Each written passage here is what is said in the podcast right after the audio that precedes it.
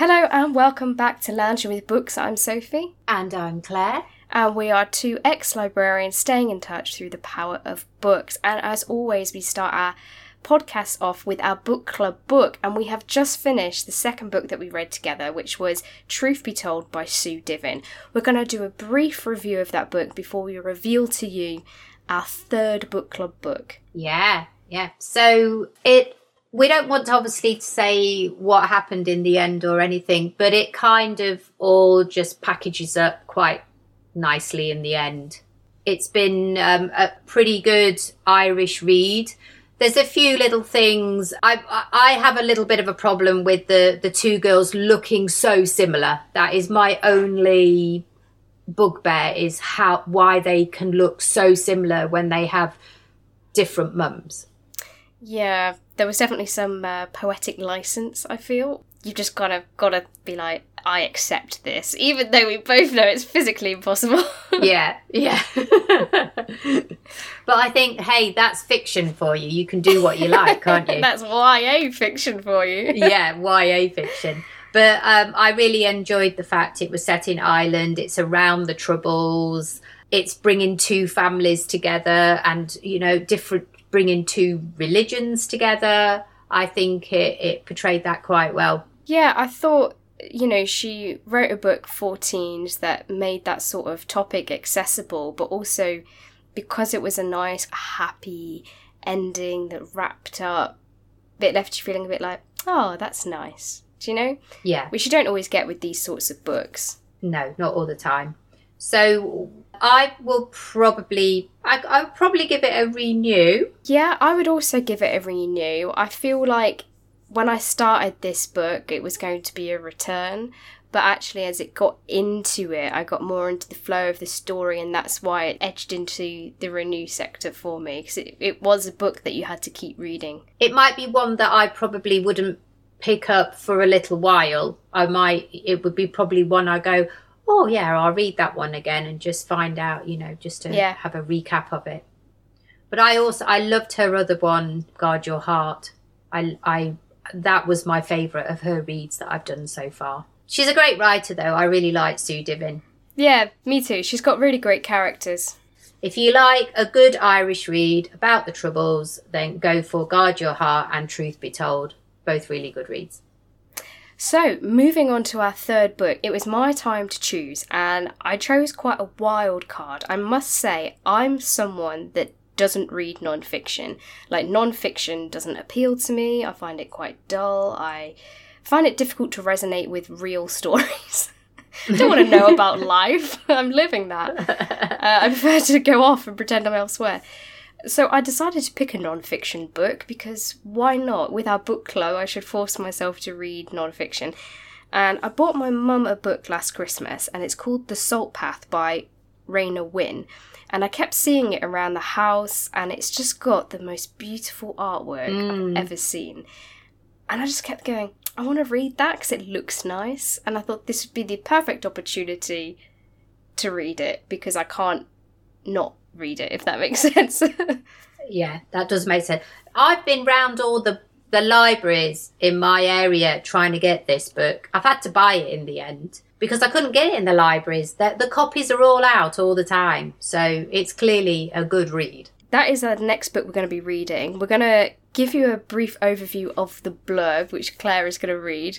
Yeah, I'm going to read that because my book hasn't arrived yet. I'm waiting for it to come. so hopefully it's going to arrive before we do the next podcast. Otherwise, I won't be able to read those 50 pages. But here we go. Here's the blurb. Just days after Raynor Winn learned that Moth, her husband of 32 years, was terminally ill, they lost their home and livelihood. With nothing left and little time, they impulsively decided to walk the 630 miles southwest coast path from Somerset to Dorset via Devon and Cornwall, living wild and free at the mercy of sea and sky. They discovered a new liberating existence, but what would they find at the journey's end? Sounds great. I know it's weird because we're going to be reading this in the middle of winter. I feel like it's a summer read, like, but we could pretend we're on holiday in Cornwall. Um, it sounds it sounds quite depressing actually, because I know it's all about like her Mm. and her husband dealing with this illness, and I I think it's kind of a nice way to spend that time. It's a it does sound like it's going to be an emotional read, but uh, what a beautiful thing to do. You know, life like they say, life's too short. Go and do something that you want to do. Hence why I moved to the coast. I want to live somewhere beautiful. So you're going to read the prologue. Yeah? I am. I'm going to read the prologue just so everyone can get an idea if if this is the book that they want to join in on and join us with our reading of 50 pages. Uh, I will say there's a really nice picture at the front, which is a map of the walk that they did. Oh, oh, I like that. So you can actually see all the different places they've been to. And I go to Cornwall quite a bit, so I I kind of know where all these bits are, which is nice. Okay, prologue. There's a sound to breaking waves when they're close, a sound like nothing else. The background roar is unmistakable, overlaid by the swash of the landing wave and the sucking noise of the backwash as it retreats. It was dark, barely a speck of light, but even without seeing it, I recognized the strength of the swash and knew it must be close. I tried to be logical. We'd camped well above the high tide line. The beach shelved away below us, and beyond that was the water level. It couldn't reach us. We were fine. I put my head back on the rolled up jumper and thought about sleep. No, we weren't fine. We were far from fine. The swash and suck wasn't coming from below, it was right outside. Scrambling through the green black light in the tent, I tore open the flaps. Moonlight cut across the cliff tops, leaving the beach in complete darkness, but it lit the waves as they broke into a mess of foam, the swash already running over the sand shelf, ending only a metre from the tent. I shook the sleeping bag next to me. Moth! Moth! The water, it's coming! Throwing everything that was heavy into our rucksacks, shoving feet into boots, we pulled out the steel pegs and picked the tent up whole. Still erected with our sleeping bags and clothes inside the ground sheet sagging down to the sand, we scuttled across the beach like a giant green crab to what had the night before been a small trickle of fresh water running towards the sea, but was now a metre deep channel of sea water running towards the cliff. I can't hold it high enough, it's going to soak the sleeping bags. Well, do something, or it won't be just the sleep. We raced back to where we started from. As the backwash headed out, I could see the channel flattened to a wide stretch of water only a foot deep. We ran back down the beach, the swash landing far above the shelf and rushing over the sand towards us. Wait for the backwash and then run to the other side of the channel and up the beach. I was in awe. This man, who only two months earlier had struggled to put on his coat without help, was standing on a beach in his underpants, holding an erected tent above his head, with a rucksack on his arm, saying, Run. Run, run, run. We splashed through the water with the tent held high and climbed desperately up the beach as the swash pushed at our heels and the backwash tried to draw us out to the sea. Stumbling through the soft sand, our boots brimming with salt water, we dropped the tent down at the foot of the cliff. You know, I don't think these cliffs are stable. We should move further along the beach. What? How could it be so careful at three in the morning? No. We'd walked 243 miles, slept wild for 36 nights, eating dried rations for most of that time. The southwest coast path guidebook stated that we would reach this point in 18 days and directed us towards delicious food and places to stay with soft beds and hot water. The timescale and comforts were all out of re- our reach, but I didn't care. Moth ran up the beach in the moonlight in a ripped pair of underpants that he'd been wearing for five days straight. Holding a fully erected tent above his head, it was a miracle. It was as good as it gets. The light started to break over Portheras Cove as we packed our rucksacks and made tea. Another day ahead, just another day walking, only 387 miles to go. Ooh. What a great name. Moth. Moth! Do you think that's his nickname? When you read that, you're like, how could this be a real story? of course, like Yeah. Moth. That's interesting. Do you think it's a nickname? It must be. I think the book sounds great. I'm really looking forward to reading it because it's a tricky thing walking those coastal paths. It's not easy. It's not, and I think as well, like she says, she's consulting the guidebook and they're like, stay here, stay there, but actually they're homeless because they've sold all their belongings. So they're, they're not going for like a holiday, it is like a last thing. And it is, you know, she kind of alludes in the prologue to his illness because she says they won't, they don't have that sort of time to spend 18 days walking that space. I'm intrigued. I feel like this could be a non fiction I'd enjoy because she's almost telling it in a fictional way. Yeah, it's like a story, isn't it? That sounded very much a story. Yeah. She's got that storytelling art to it. Yeah. It's not just like, Yeah. here's my life, which most of them Yeah. are, or Yeah. academic writing, which I can't stand. No, it's going to be a good one, I think. I shall look forward to reading those 50 pages when my book arrives. I'm going to have to make sure I take some uh, pictures on on uh, North Yorkshire coastal path, the Cleveland Way. Do, maybe you'll get inspired to walk your path with just a tent. I've walked little bits of it. I don't know whether I'll put a tent on my back and do it. Next week, me and Claire will be reading up to page 50 of The Salt Path and we'll be letting you know our first initial thoughts of the book. You know, the opening, if we're getting into it, if we think it's going to get better, those sorts of things. So please pick it up from your local library if they have it, because as Claire said, apparently it's very popular. And join in and let us know your thoughts of The Salt Path. If you've read it before, let us know if it's a good one to choose, but no spoilers, of course. So, what have we been reading? I'm carrying on with The Boy Who Dared by Rachel Coverdale.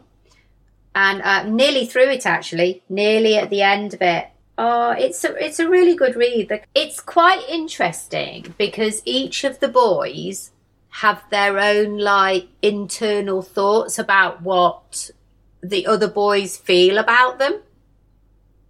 And they've all got their little insecurities you know, James thinks that uh, he's not very brave, and that Armad and Greg are the adventurous ones, and he's just a pain, and he's weak, and he thinks his dad thinks he's weak, and stuff like that. And he's always trying to think how he can make himself better.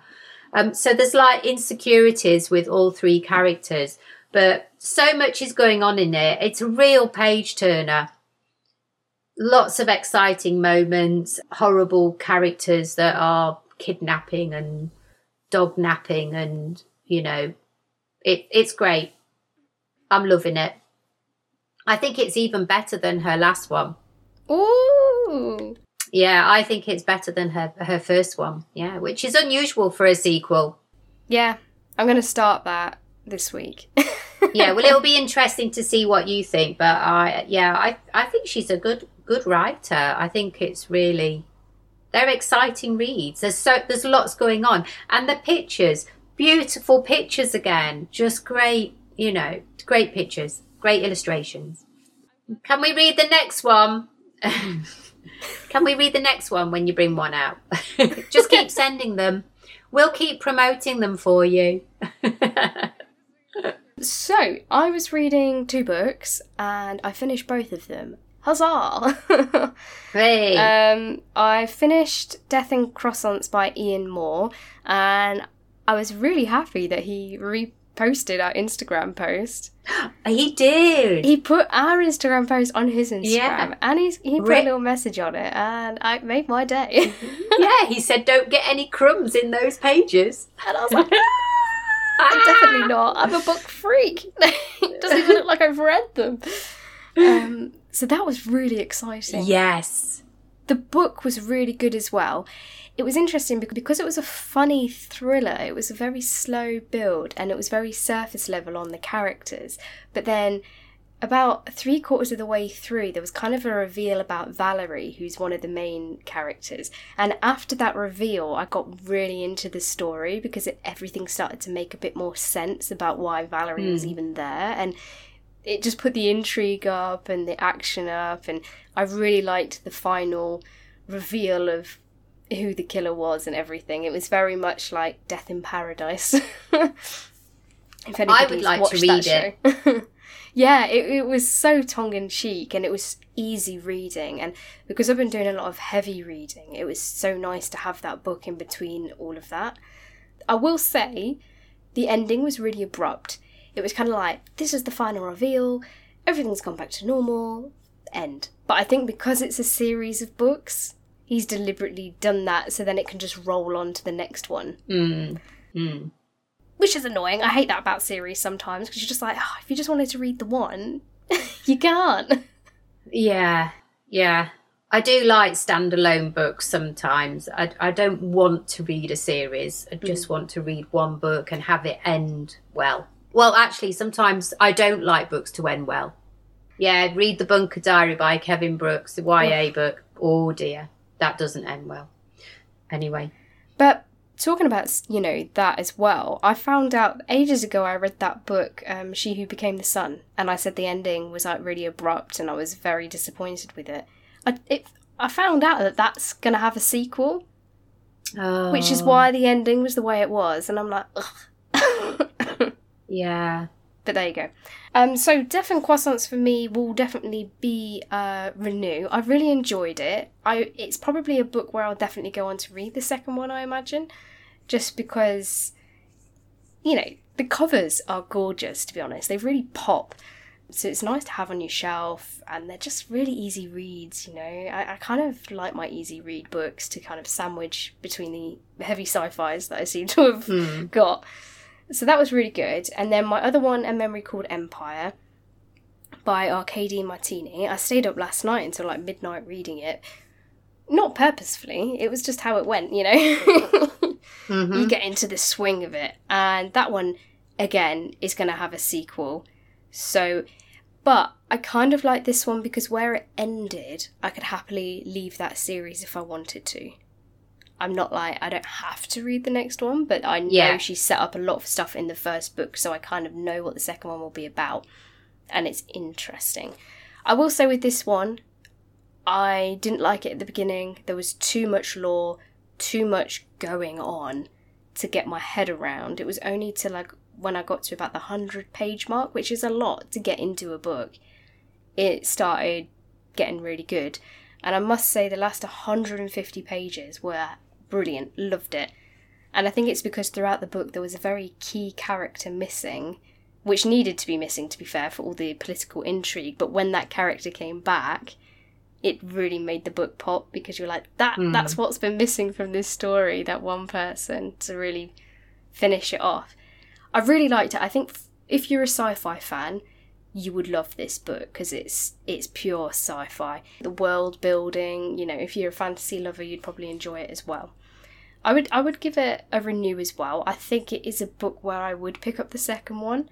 Now I understand everything, it won't be as hard to get into. that's good.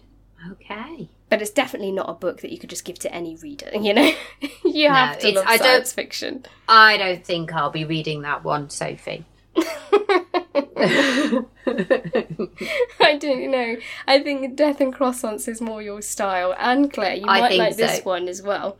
The next book I am reading, I've gone back to thrillers, but a more dark thriller this time. I'm going to read The Paris Apartment by Lucy Foley, I think. yeah, Folly or Foley, something like that. Yeah, it's one of those two. Yeah. Sorry, Lucy. I bought this a while back and I got it in hardback because it just looked really nice, you know?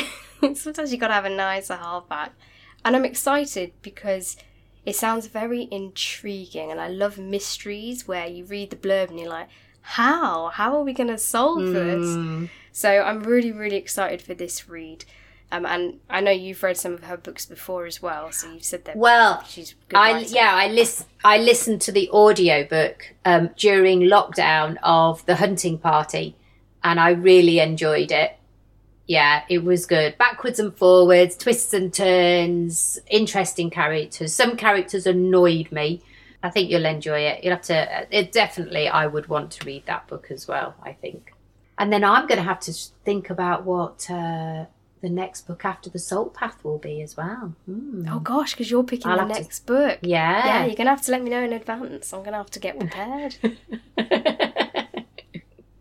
okay, so that is all from us this week. As always, thank you for listening. Uh, please get in contact with us over on our Instagram page. We're always posting pictures, posting stories. We're trying to get the hang of this social media business. and we will be reading up to page 50 of The Salt Path in our third book club book, so please join in. If you're someone who doesn't like reading non-fiction, this might be the book for you. It could be, you know, I'm giving it a go. And it is goodbye from me. and it's goodbye from me.